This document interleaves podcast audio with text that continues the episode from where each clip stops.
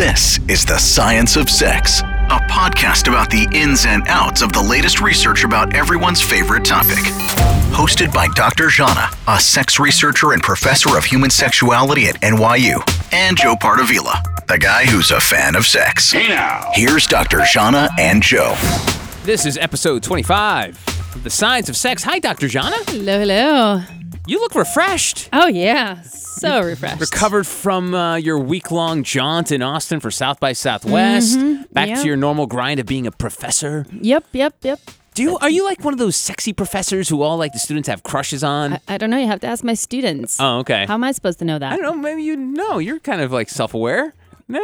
Yeah, but you still have to ask my students that. All right. I don't know. Everyone I meet thinks that. Oh, okay. Seems to think that, All but right. uh, or suggests that, or asks me that. But I don't know. You have to ask my students. All right. Well, if you are not a student of Dr. Zhana, you can be by signing up to her Patreon page, right? Because essentially, that's sort of like going to school without paying NYU. I suppose. Yeah. So Yeah. what what do you- what kind of stuff can you learn from being a member on the Patreon page? all the stuff that I share with sex science research that comes out on a weekly basis and keep track of the podcast and also you can get some rewards and perks and That's something the NYU students don't get. They don't get any that perks. That is true. They do not get perks like They don't get a dildo. get- they don't get dildos. they definitely don't get dildos. Yeah, they don't get one-on-one phone call, sex education, private sex education with Dr. Zhana, and so on. So yeah, there's some there's some perks up there. Patreon.com/slash Dr. Zhana. The Science of Sex. Foreplay. Dr. John, I know sometimes we do get a little personal outside of the. Again, are we gonna get personal again? Wow, what- No, what do you want from me now? All, all I'm saying is sometimes we get personal. It, it- Okay, it, didn't mean that we were going to get personal, but sometimes we do. Uh huh. Anyway, so let's get personal. Uh, you've heard of the term ghosting, Yes. and I know you're not you're not fond of that. I'm definitely not fond of ghosting. Yes. Yeah, because you are all about being open and honest. And if you don't like a person or don't want to date a person anymore, you will come out and say, hey, listen, I don't like you anymore, kind of thing. Yeah, yeah. It's usually a better policy to communicate what we want and not not want by expressing words and not just disappearing. And I think it, it depends on the circumstances to some extent, obviously, and eh, especially to what extent you've already communicated and you know how much prior interactions there were. You know, sometimes might be an- appropriate course of action, but most of the time, especially with someone that you have at least somewhat of a significant history, mm-hmm. I think it's probably not the best idea. All right, so that's like one of those fancy dating terms that people love to uh-huh. throw around anymore. Uh-huh. So I've got a new one, a relatively new one. Okay. Okay. It's called mosting. Mosting? Yeah. M O S T I N G? Yeah, it's not as cool as ghosting. so basically, it's someone who compliments and flatters someone and then all of a sudden disappears. Uh huh. So mosting is ghosting. Preceded by like this super effusive, oh my God, you're the best thing Yes. ever. Like and a then love bomb. Yeah, so Uh-huh. basically, you've lit a love bomb and ran. Oh my God, that happened to me. Really? Yeah, last year. It totally happened to me in, with, the, with, this, with the same guy several times. He kept doing whatever this fluff bomb is Yeah. over text, building it up, building it up. Like, you're amazing. I don't want to live without you, blah, blah, blah, blah. And then we would see each other, we'd have a night together, and then he would disappear for like two months. No word, no word, like zero. And then he would start building it again. What? and he did that like four times and each time having some sort of an excuse like I don't know, I got a, I got scared that I was going to get hurt because you are so I don't Amazing, know, amazing sure, yeah. and I bet you hear that a lot, yeah. Uh, but no, but I will say, you know, you are you don't you are no lack of bullshit though. So you never called this guy out after the second or third. I be like, did, I did. dude. What's going on? I did. I called him out every time, but he was so convincing each time. Wow. And I was like, okay, I'll give you another chance, sure. And then after, I think The the, fourth- fourth, the time, fourth most. I was like, okay, I'm really done. After the second time, I stopped believing Mm. the mosting part. But I was like, okay, you wanna you wanna meet up again for another really fun night? Sure, okay. Any explanation as to what that's all about? Because ghosting you get because they're, they're just they're afraid of Or they of- just don't want to deal with wanna it. deal with it's it. Awkward. or But whatever. mosting it, it seems like they uh, there is some sort of I don't want to say love, but fondness for a person that you're willing to go above and beyond and tell them how awesome they are, but then to run away seems odd. I don't think there's any research on this Mm-hmm. No, issue. no mosting PhDs out there. No, uh, that would be a interesting potential Okay. future study for anybody out there interested in this. I think if you want to like do some psychoanalysis or whatever, you might say that some of that might be due to people really enjoying enjoying the intensity. Right, that kind of interaction, the the buildup of that fluff bomb or love bomb love or whatever bomb, you yeah. want to call it creates. It does create an, an increased level of closeness and intimacy and passion, and and so on one hand, people may just be enjoying that, Mm-hmm. creating that, and consummating that for for a little bit for a night Yeah. but they don't actually have any long term intentions to continue that. It might be some perverse, I don't know, maybe for, and for some people, Yeah. it might be some kind of perverse manipulation of some sort. The person that they're doing that to wouldn't otherwise be with them or want to be with them. So it's kind of, it, it's a very kind of straightforward manipulation. Yeah. That was not the case with this guy. I totally would have had those evenings with him without all the fluff. I think maybe for some people it is. I don't know. What do you think? I, I do get the idea of why people would go for like Mm-hmm. you accepting you know four or five times with this guy being because I can imagine it, it's an ego boost that this guy is going right. above and beyond to describe what an amazing person you are, Mm-hmm. whether it's physically or, or mentally or any spiritually. But then so that I get the person on the receiving end I could see kind of falling for, but on the other end it almost seems very sinister. Like you're you're doing all this. Maybe you're lying. Maybe Mm-hmm. all these love bombs are bullshit, and you're just doing it to get someone in bed, and then all of a sudden I'm gonna go. But it seems like it's a lot of work to get someone in bed. Yeah, I know. And and the fact that some people will do it even when that is not required, when you can get this person to have sex with you without all of that and Yeah. you're still doing it, that to me suggests that there is some additional motivation and I'm not entirely sure what it is. I mean at the end, the last time I chatted with that guy With the I was, moster? Yeah, with the moster. I was like, dude, if you actually believe these things that you're saying, that this time it's gonna because each time he was like, I'm not gonna do this again. I'm not gonna disappear on you again. Because a couple of times there were like things like, oh, I started dating someone else, and so whatever, and and so he would have these excuses, and he'd be like, no, this time I'm really not gonna do this. And I was like, dude, if you believe this yourself, then you're delusional. Like you're actively delusional Yeah. because clearly this is a pattern that you're just gonna keep repeating. Like there. All right, so there wasn't sinister there. He was definitely I- into you. I like I have no idea. Yeah. It's it's hard for me to understand. All right, well, But- I have some hardcore sex science I want to talk to you about. This was huge Ooh. news. You ready? Because I know you usually leave it up to you to be the sex scientist. Okay. But did you happen to go on social media and, and see the stories about the male birth control pill? I did not. So apparently, male birth control is right around the corner. A new small study presented in Chicago found an experimental drug called DMAU, and they're saying it's both safe and effective. So, in the month long trial involving 83 men, the drug was found to lower hormone levels without signs of testosterone deficiency or excess. That's key. Because I think guys will, you know, they'll they'll take the risk of you know making sure that their sperm's not working, but they want to make sure the rest is firing on all cylinders. Now, the study author said that there was marked suppression of testosterone and of two hormones necessary for a man to produce sperm for those who took 400 milligrams of DMAU, the highest dose. Now, more research is needed, obviously, but this is a huge step forward because we've been hearing about the male pill for a long time. But to see that there's actual clinical studies going on, it's a that's a huge step forward. Yeah, I think that's a good, important step forward. Yeah. I mean, I'm all for providing more options and putting some of that responsibility on men. All right, so let's hop into your time traveling DeLorean and say maybe 10 years from now, this uh-huh. male pill is working. Uh-huh. Do you see it becoming a mainstream alternative to birth control? Do you see a lot of men trying this? Just think because I, know think because you know they're inside the inner workings of a guy. Do you think they'd be willing to? to you know, you know most guys. I'll let the girl d- take care of that on her end. Yeah, you I, know. I think it might be a slow-ish process, Mm. and I don't think everybody's gonna be like, "Oh my god, amazing! Let's ditch all other mm, forms of birth control Yeah. and, and start taking this." But I think more and more, you know, men are going to be using that option. And it's partly on women as well to kind of push their their partners, their male partners, to go for this. I mean, it's it's a good thing because it's sort of easily reversible, right? You stop taking the pill and you become fertile again, as opposed to things like vasectomy, which is at this point kind of the only way for men to really take take control aside from condoms but Yeah. anything that's more long lasting is uh, requires this kind of bit drastic for some people surgery Yeah. that requires cutting some parts down Yeah. there i mean uh, uh, vasectomies are re- reversible too and most men who've had them the vast majority of men who've had them are pretty happy with them but i think offering something that is reversible as long as it doesn't have side effects, that would be a good thing. And it will become maybe not the number one birth control No. method actually ever. But I think, yeah, a substantial, at least minority of men will opt for that. Do you know who I see this being a huge market for? Who? Professional athletes and actors.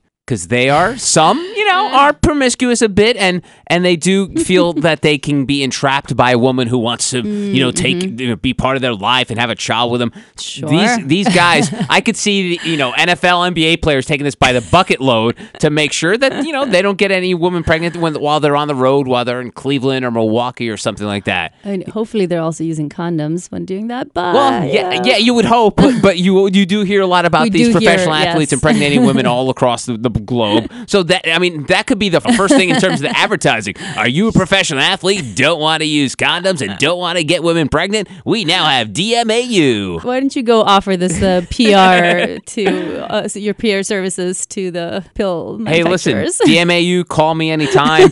I'm not gonna take it. I don't have to worry about that. But still, right. hey, and why don't you have to worry about it? Well, I'm in a long term relationship and we're right. all good. But but so she takes care of it. She takes care of business. Uh-huh. Yeah. And why wouldn't you take care of business instead of her? Oh, listen, don't we have to get no, to no, our no, guest? no, uh, uh, uh, uh. no. I'm, I'm serious. Uh, no, it just sort of it it began that way, and Mm-hmm. it's continued that way that she takes care of it. You know, Uh huh. And what if she said, "I think I'm done with however it is that she takes care of it"? What if she's like, "I'm done. I don't want to do this anymore," and now it's your turn. I mean, I I would not a vasectomy would not be out of the question, but also the DMAU. uh, Mm-hmm. Yeah. doesn't Would you consider the DMAU? Sure, why not? It seems pretty easy.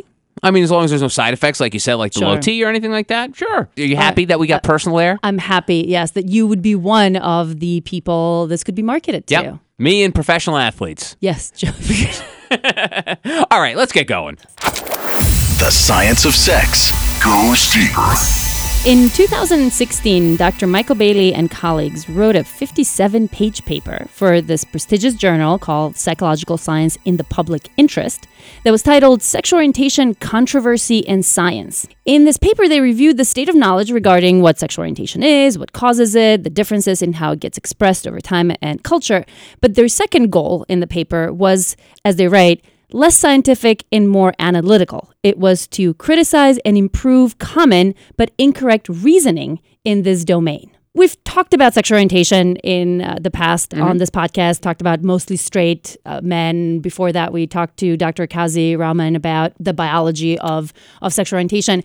And I think it's really important to maybe talk about sort of the, the topic and studying the topic itself and the meaning that that has, why we're doing it, what are the implications of that are for how we treat sexual orientation in our cultures and the, the laws that we write regarding sexual orientation and some of the controversies around that. Oh, so this is like a sociological episode as opposed to scientific. Sort of. It's like the sociology of science around this topic. Okay. In a way. Cool. That's loaded. All right. a little bit.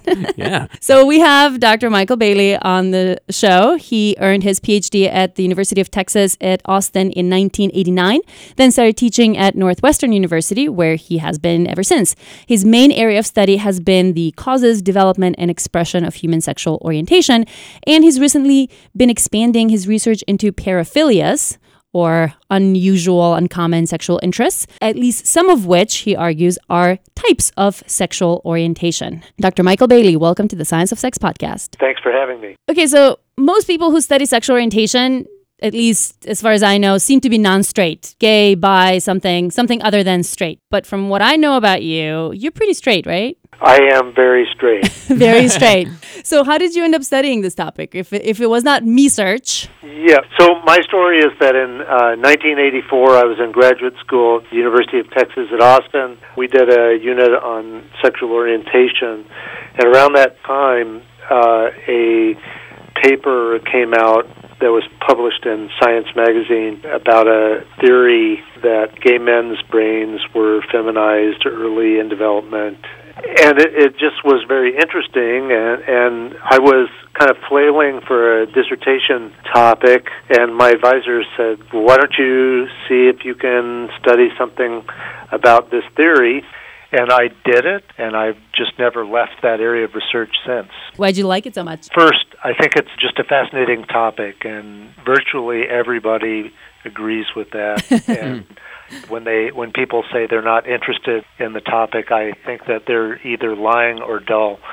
Uh, and and the other reason is that I enjoyed working with gay and lesbian people. They were both very interested in the topic themselves. Obviously. And remember, this was uh, in the mid 80s when uh, gay rights were not nearly as advanced as they are now, and a lot of them thought that they were doing good things for gay and lesbian people. Well, you know, Dr. Bailey, you sound like a nice guy. Dr. Zhana warned me that you're like this controversial figure, and you seem like a sweet fella. I, I think I'm very misunderstood. Well, my first impressions, Doc, you seem like a nice guy. well, thank you. I, I think that uh, I do have a tendency to say what I think, and maybe we'll uh, get to a topic uh, and I can scandalize you. Good. Yeah, I definitely think we, we shouldn't leave this interview without at least one controversy. Good. maybe in, in a little bit. Sure, Yeah, sure. Maybe, We'll maybe take our not, time. Not, not right away. Baby steps. Okay, so before we sort of delve into the topic, so that we're all on the same page uh, as to what sexual orientation is, like how we define sexual orientation, and some of the ways we measure sexual orientation, so that we can talk about it. Yeah, so I believe sexual orientation is one's degree of relative attraction to men or women for both genders. The most common way to measure sexual orientation is simply to ask them. Uh, and that's uh, certainly the easiest way to measure sexual orientation, but there are some populations where it might give misleading results. For example, adolescent males who are coming out uh, as gay eventually, they often go through a stage where they will call themselves bisexual and they will say that they're attracted to both males and females. But if you ask them when they're completely out, well, were you really attracted to women? They will typically say no. I think one of the most potentially revealing measures that one can have is to assess genital arousal to different kinds of erotic stimuli. So basically, we show movies of two men having sex or of two women having sex, and we measure the degree to which men get erections while watching them. So you show porn to men in the lab. That's right, mm-hmm. and we've done it to women as well. But for men, it's it's a very good measure of what their sexual orientation is. And sometimes men's responses don't match what they tell you. Uh, we've had a couple of people uh, who said that they were straight, and they came to the lab and they were getting erections to the male stimuli much more than to the female stimuli. And So they walked in straight and then left gay? Is that what yeah, happened? we turned them gay. Right. you turn them gay. So it is No, it- possible. yeah, yeah. Well, in follow-up questions to at least one of them, he revealed that, well, yeah, he did have these feelings for men as well, and mm-hmm. so this technique actually has been used to study these atypical sexual preferences I talked about before, like mm-hmm. children and so on. Uh, it's not really been used to find closeted gay people. Hmm. Uh, Wasn't this technique or a similar technique once developed in order to detect sort of gay people in the military or something like that? Or do I have that information wrong? You have it right, but perhaps with a misunderstanding.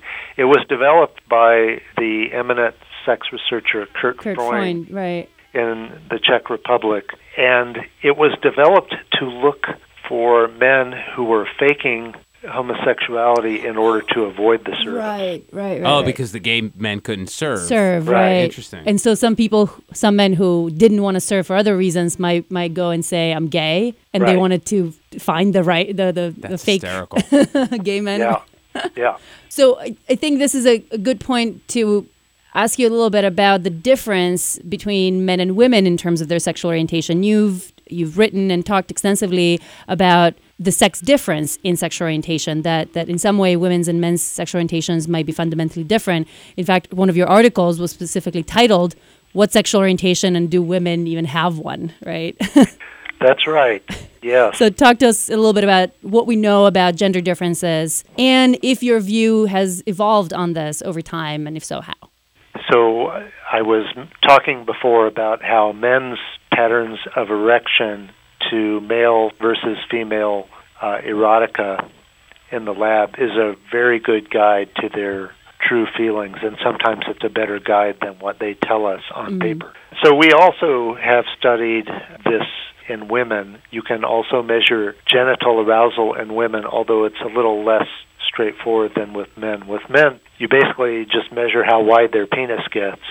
Very easy to do. We don't do it with our uh, hands, or you know, we we have them. Good to know. uh, we have electronic equipment that does that. But you uh, basically put a string around the penis and see how much it, how big it gets. That's basically it. Yeah. And if that doesn't work, they bring in Steve to hold on to it and see what happens, right? right, right. So uh, with women, there's a much more complicated instrument called the vaginal photoplethysmograph. yeah, I know. It's a it's a mouthful. Yeah, Joe. say that three times fast. Okay. yeah. So vaginal photoplethysmograph. It's basically it's a clear plastic tube about the size of a tampon that a woman inserts inside herself, and it, it emits light, but there's also a light sensor that is sensitive to the wavelengths of light that are reflected by vagina as the vagina pools with blood. Both a penile erection and vaginal response, that is lubrication and swelling, they both depend on the same physiological process which is called vasocongestion, which is blood coming in. Uh, and so the vaginal photoplethysmograph, it looks at color, basically. So the more blood that comes into the vaginal walls, the more different sort of that, that color is. That's right. Anyway, it, it is a valid measure of vaginal changes and also of vaginal arousal. It, it happens when women watch erotica but not when they watch scary movies, for example. So it's not uh, just any arousal, any no. physiological arousal. It's specific to sexual arousal. That's right. Mm-hmm. The thing is that women's genital arousal is much less related to their sexual orientation than men's is. So, for example, we studied straight women and lesbians as they watched films of either men or of women. Doesn't really help to watch a film that has both a man and a woman in it because if somebody gets aroused, you don't know who they're paying right, attention right. to. Mm-hmm. So, lesbians did show a bias toward being more genitally aroused when they're watching female porn than male porn, though it's not nearly as large a bias as men show.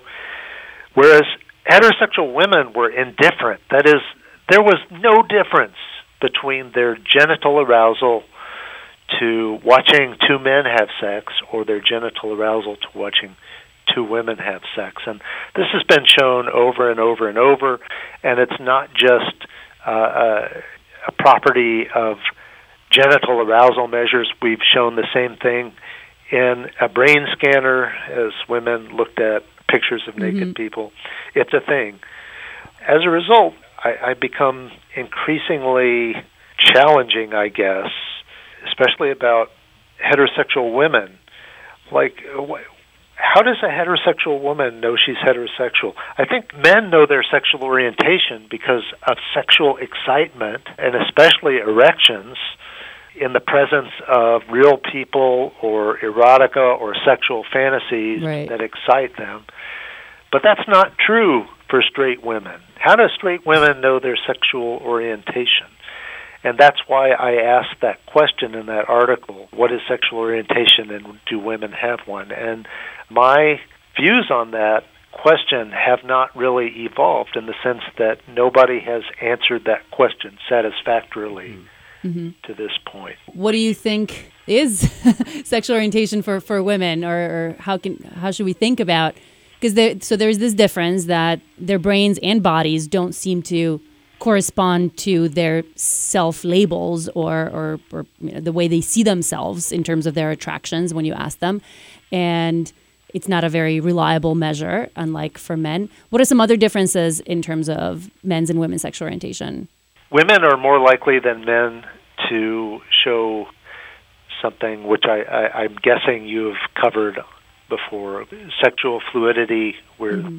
over time, sometimes over not a long time, women will fall in love and have sex with a man, and then not too long after, a woman, and and their descriptions of their sexual orientations will often change with that. Hmm.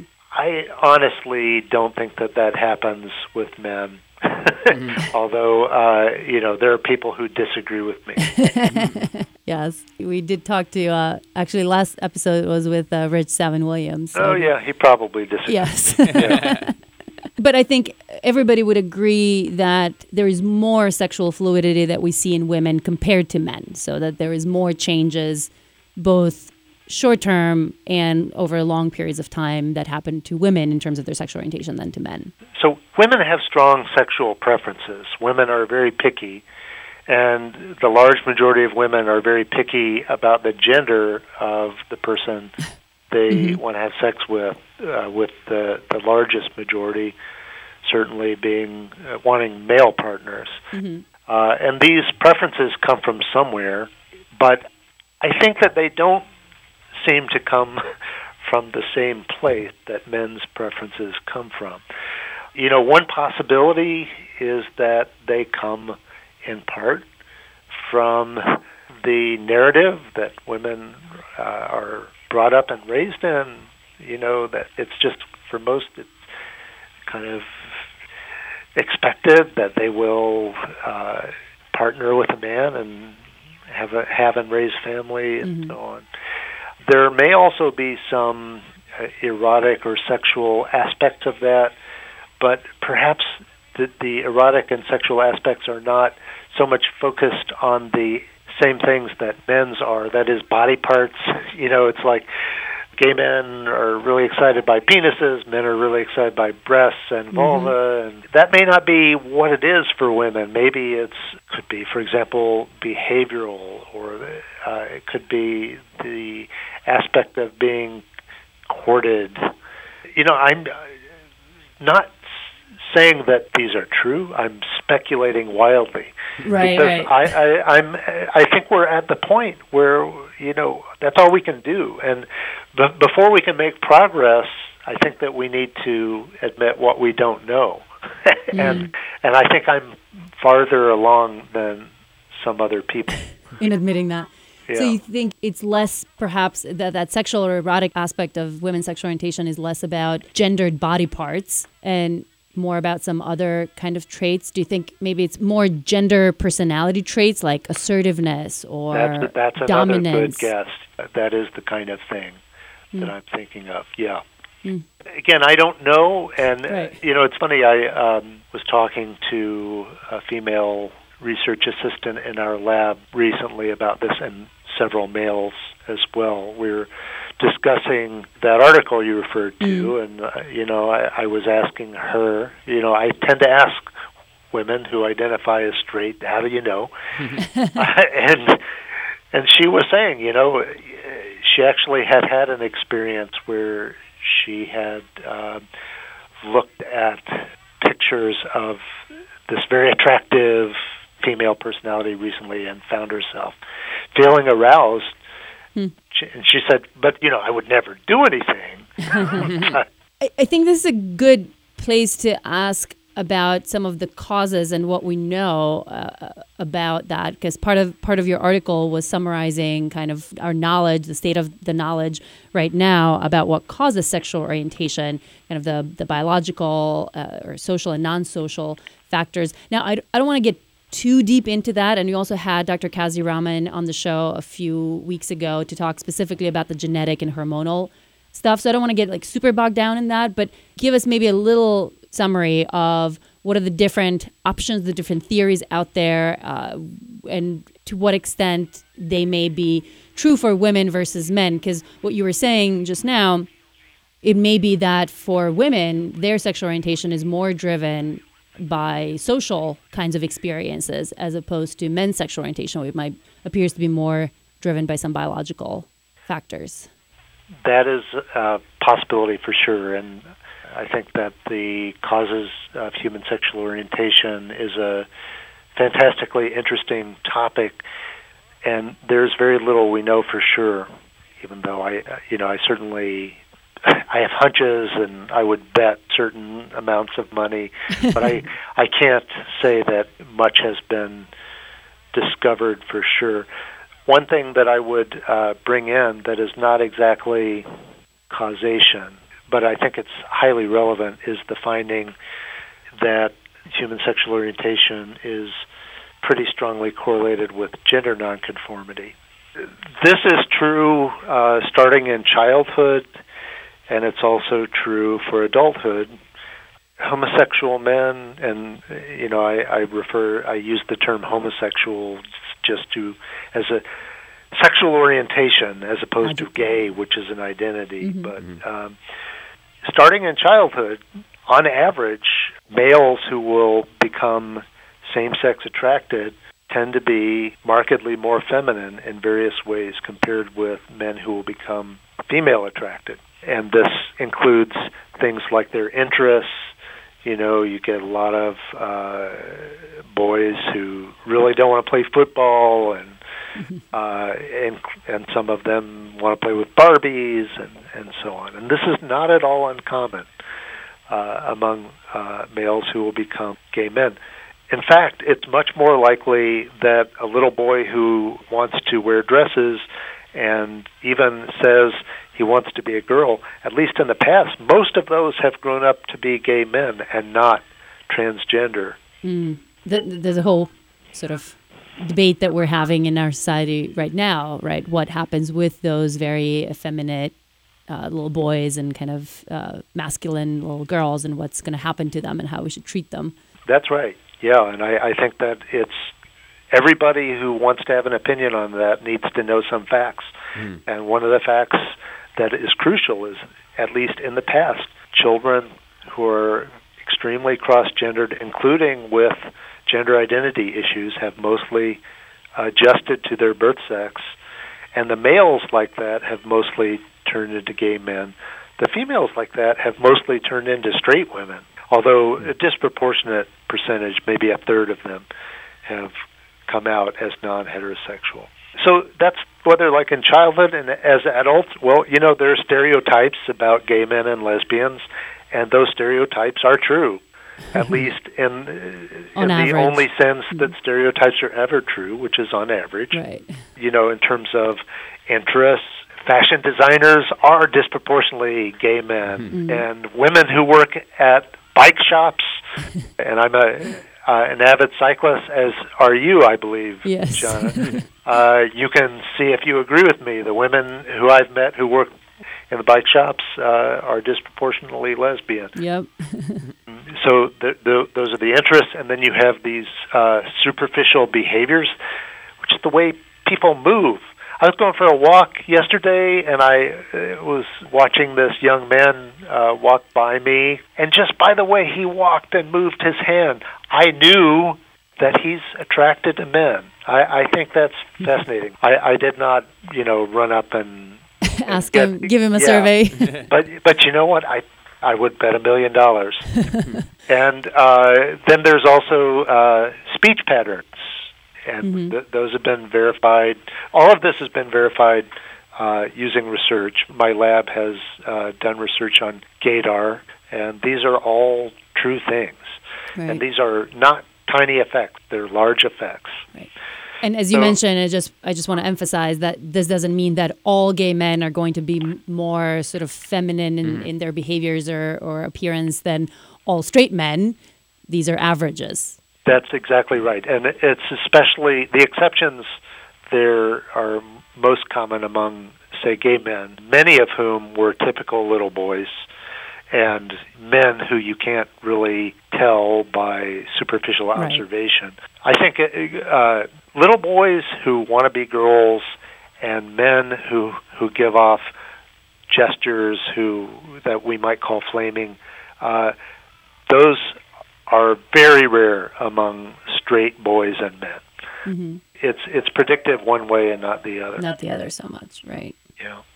What does this tell us? The gender nonconformity, which, as you said, is true of both men and to some extent women being correlated with later sexual orientation. What does this tell us? Well, I think it, it gives us a couple clues. First of all, I believe it strongly suggests that there are innate causes, at least some, for of sexual orientation because these things start very early in childhood and they are not taught by parents. Right. In fact, uh, parents usually don't like them, especially in boys. At least in the past, they Right, have they not. actively discouraged, in fact. That that's right. And secondly, I think it uh, gives us a hint about um, what the innate uh, causes may be working on. That is, they they may be influencing the parts of the brain that are gender differentiated. So it is, in some sense, it's feminine to like men sexually because straight women do right. and straight men don't. But there are other ways in which uh, gay men are, are feminine and straight women are feminine and similar to each other. One of the ways that I alluded to before has to do with what people like to do in their spare time and what they want to do for a living, which I think it's pretty fascinating that there might be these innate influences on those kinds of things that may develop with the uh, brain parts that affect who you want to have sex with. I I think at this point, nobody in the in the sex research world would argue that there are clearly some biological, genetic, and hormonal influences on sexual orientation. What are some of the social kinds of influences that people have discussed, and and any kind of evidence to suggest that there might be something there? people have discussed social causes for both men and women. What, for example, one thing that has been brought up a lot is uh, seduction. You become gay because you were seduced by Same-sex other adult, Yeah, or yeah, something. and that that actually was a, a slogan back in the anti-gay days. Uh, I think Anita Bryant, who was an infamous anti-gay activist, say that uh, homosexual people can't reproduce; they have to recruit. Uh, and that hypothesis can't be right for men. I, I doubt it's true for women either, but I think it can't be right for men. I, I think males, I, I read the evidence, it's pretty much completely inborn for men. Uh, and the best evidence for that comes from a few cases of uh, surgical accident or due to uh, a very severe malformation at birth. They were changed into little girls and reared as girls from very early on and followed up into adulthood. And as adults, they were all attracted to women and not to men. Right. And I think if you can't make a male attracted to other males by cutting off his penis and rearing him as a girl, then Indeed. it is pretty much impossible to make males sexually attracted to other males by social means, anyway. Females, we know less about. There's not uh, an analogous medical condition uh, or, or accidental experiment that we can point to. No accidentally non-functioning vaginas turned into penises. Right. That's right. There's the the seduction hypothesis, which I think has been a very malevolent hypothesis that gets parents upset and wanting them not to have gay teachers and so on. And There's really, uh, I think, no good evidence for that. The best evidence for it has been the finding that the early sexual experiences of homosexual adults were more likely to involve same sex experiences mm. than those for straight adults. But duh, you know, I mean, they're attracted to. right.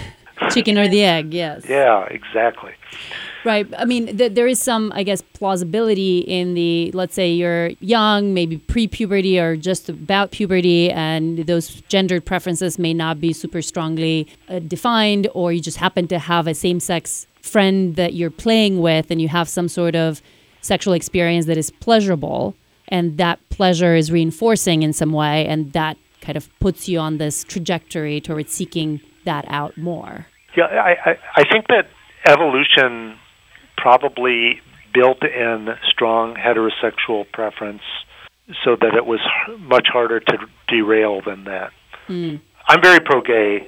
Nevertheless, it's time for me to say something that gets some people upset Yay. needlessly. Let's do it. Uh, and that is that uh, homosexuality is evolutionarily disadvantageous to the extent that one is having sex preferentially with members of one's own sex. One is engaging in non-fertile sex and Not making you know, babies. not making babies. And in fact, in traditional societies, let's say male attracted men have almost no babies. Uh, and it's a fascinating evolutionary paradox how that how they persist. Uh, but nevertheless, that suggests that men's development should be such that heterosexuality is the rule, and it should be very hard to derail that. And that's pretty much how men are. I mean, you know, the vast majority of men are heterosexual, and we don't know how their heterosexual preference is derailed. And I, again, I mean that evolutionarily and not morally. right, right, right. the debate over what causes homosexuality, whether it's social influences like we're just discussing, or is some sort of biological influences, is often framed as a choice versus not a choice. And both you and, and many other people, myself included, have taken issue with this being presented this way. Talk to us about why this is not the right framing. Yeah, the issue of choice has been vexing me for a long time, and it, it's just uh, the wrong way to talk about it. Here's why.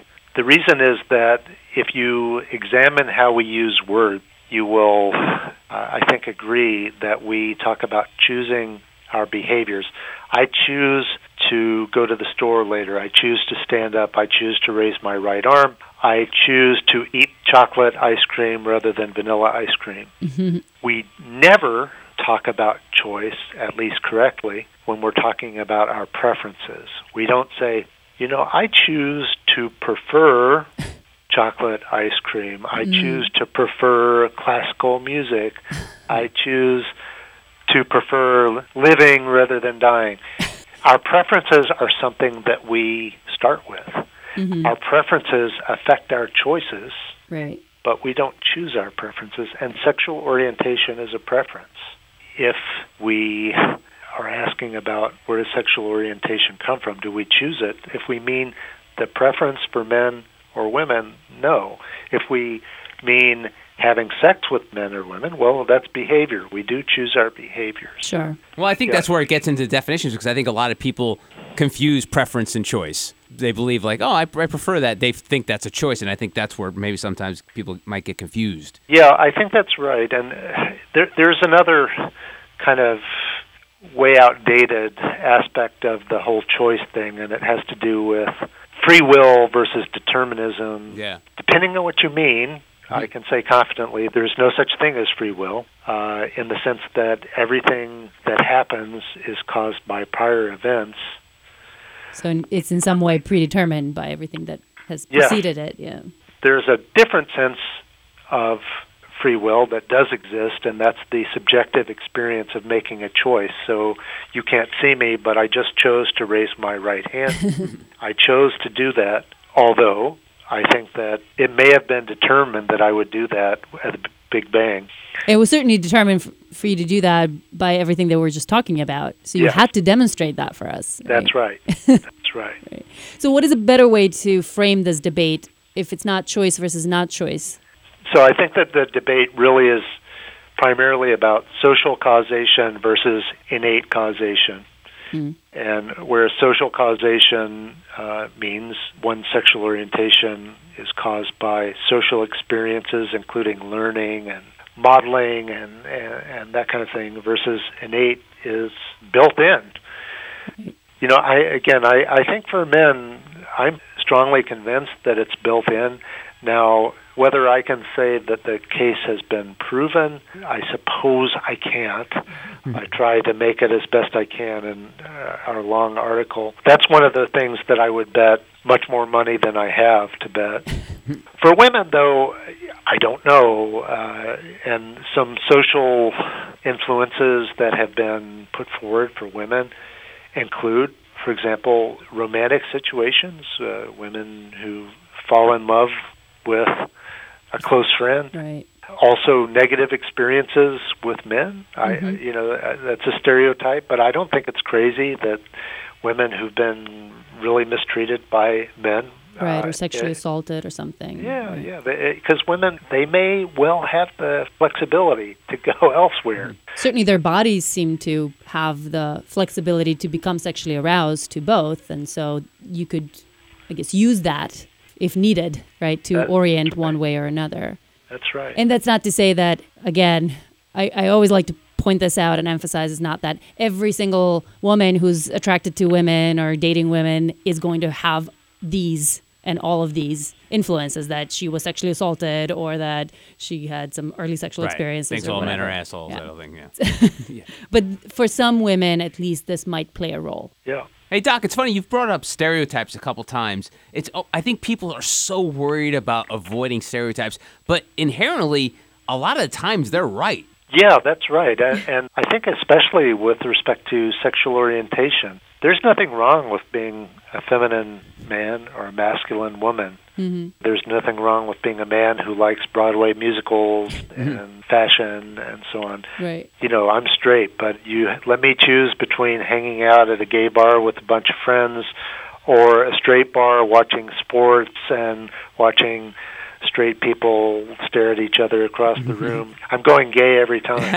I, I can prove it. Every conference that we've ever been at, you know, Michael Bailey ends at the gay bar. yeah, so there's hope for me yet. Yeah. Yes.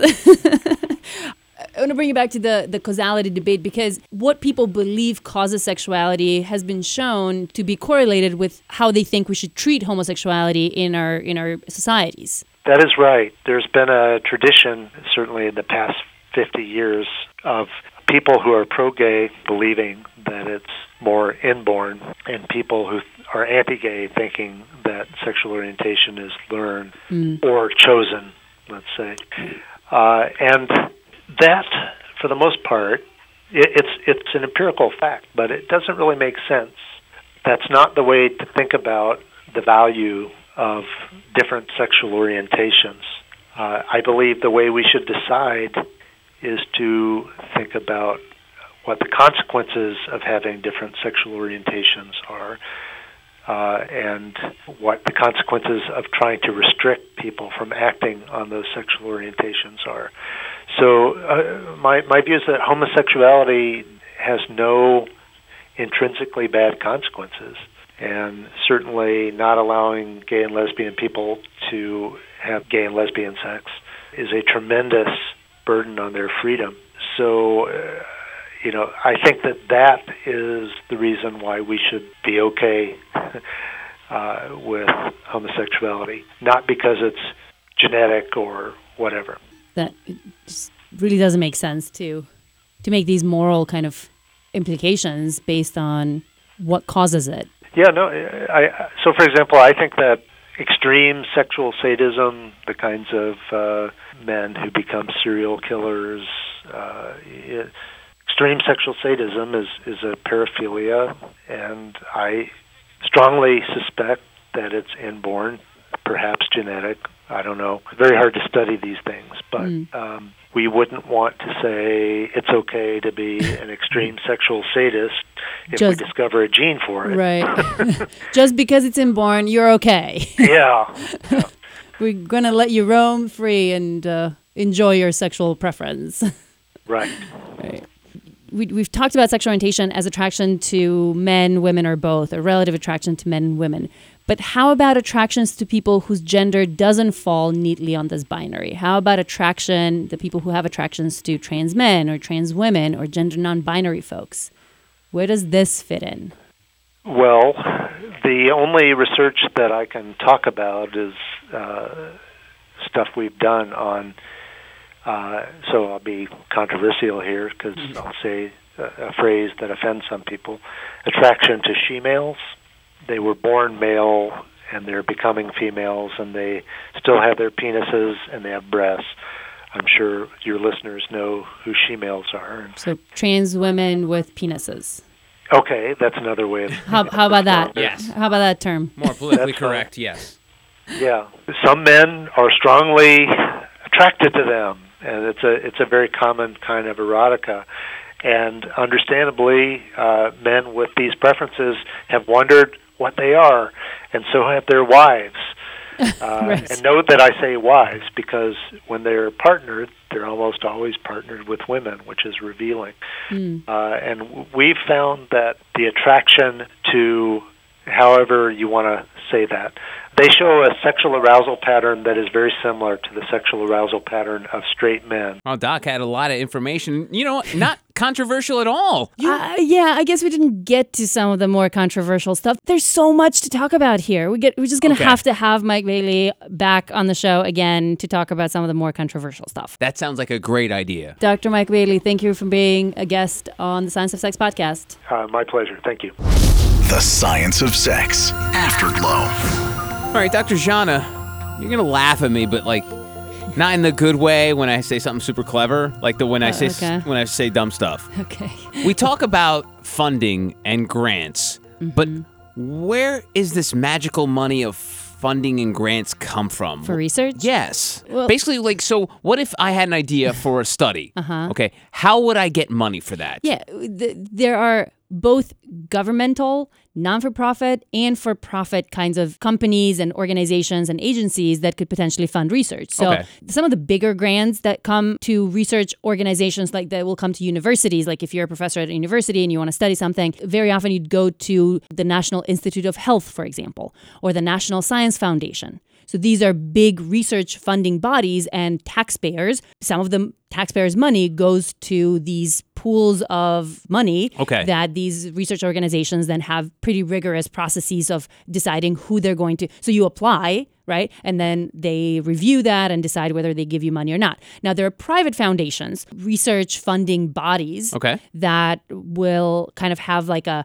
a you know someone donated a bunch of money mm-hmm. that accrues interest and whatever and that's what then pays a certain amount of money to to research and then you have companies in sex research some research is funded by say trojan Okay. right? they have some money for research they'll fund some research or okcupid or uh, Ma- match.com right they because it's in their not just sort of altruistic interest, but in in their financial interest to learn more about the industry that is relevant to them, as opposed to the non-for-profit kinds of organizations that might be interested. Like in, in some of the sex research, you have the American Institute of Bisexuality, for example. Now they're sort of a non-for-profit kind of institute that had a certain amount of money donated to them by this bisexuality scholar b- after he died or before he died.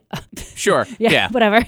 Whichever Uh, came first. yeah. We got and then that fund is now being used. So any researcher that has some interest in studying bisexuality of some sort, they will apply to the AIB and they may or may not get uh, some amount Okay. of money to study that. But so so for the AIB, that's not something that they're making money off of, right? They're, They're not doing doing it. because they're doing it because they're just interested in this topic. They have a, a general curiosity, scientific, whatever curiosity, or maybe their agenda is to promote accurate information and destigmatize whatever uh, knowledge out there about bisexuality. And that is the reason why they're funding, as opposed to some of these more for profit kinds of companies that are doing it because it might advance their their profits. The reason I brought up Dr. Zhana is Pornhub. They've announced a $25,000 grant for college sex researchers. Really? What they're going to do is they're going to help out university professors and researchers who supervise student fieldwork. They're calling it the Pornhub Grant for Sexual Wellness, which Uh-huh. coincides with the relaunch of the site's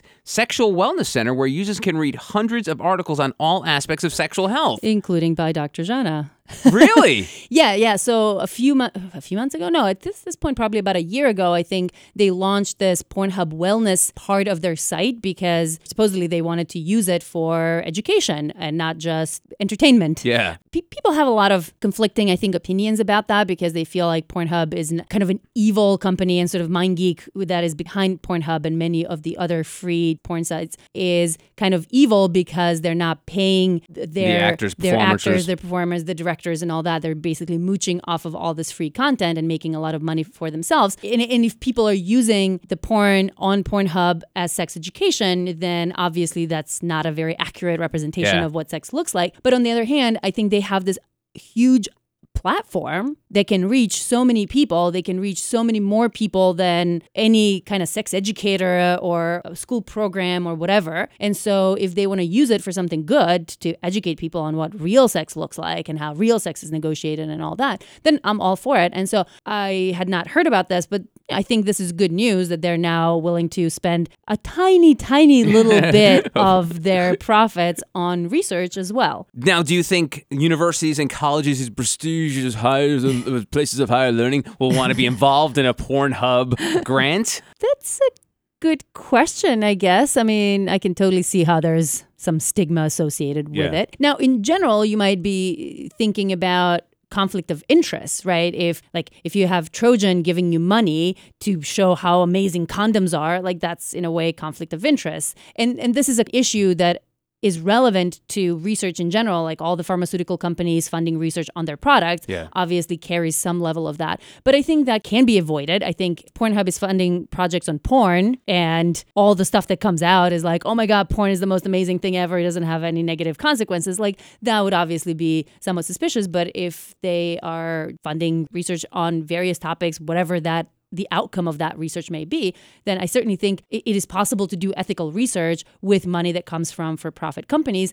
Now, the fact that it is a porn website might keep some universities um, away from that. Yeah. Hopefully not. You know, money is money. And unless that money is given to you under these unethical kind of pretenses that you have to find something good about porn, Yeah. right?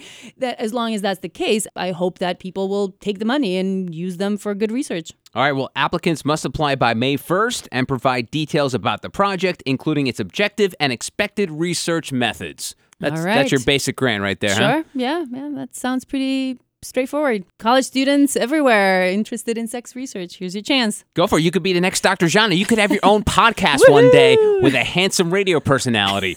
It could happen to you, kids. Uh, all right. All right. Enough. What? What? Oh, was it? Oh, I was talking about myself. Oh, no? No, but we Oh, should get going. Speaking of the podcast, Dr. Zhana, you were amazing today. Thank you. So nice to hear. We'll do it again next time. See you. Bye.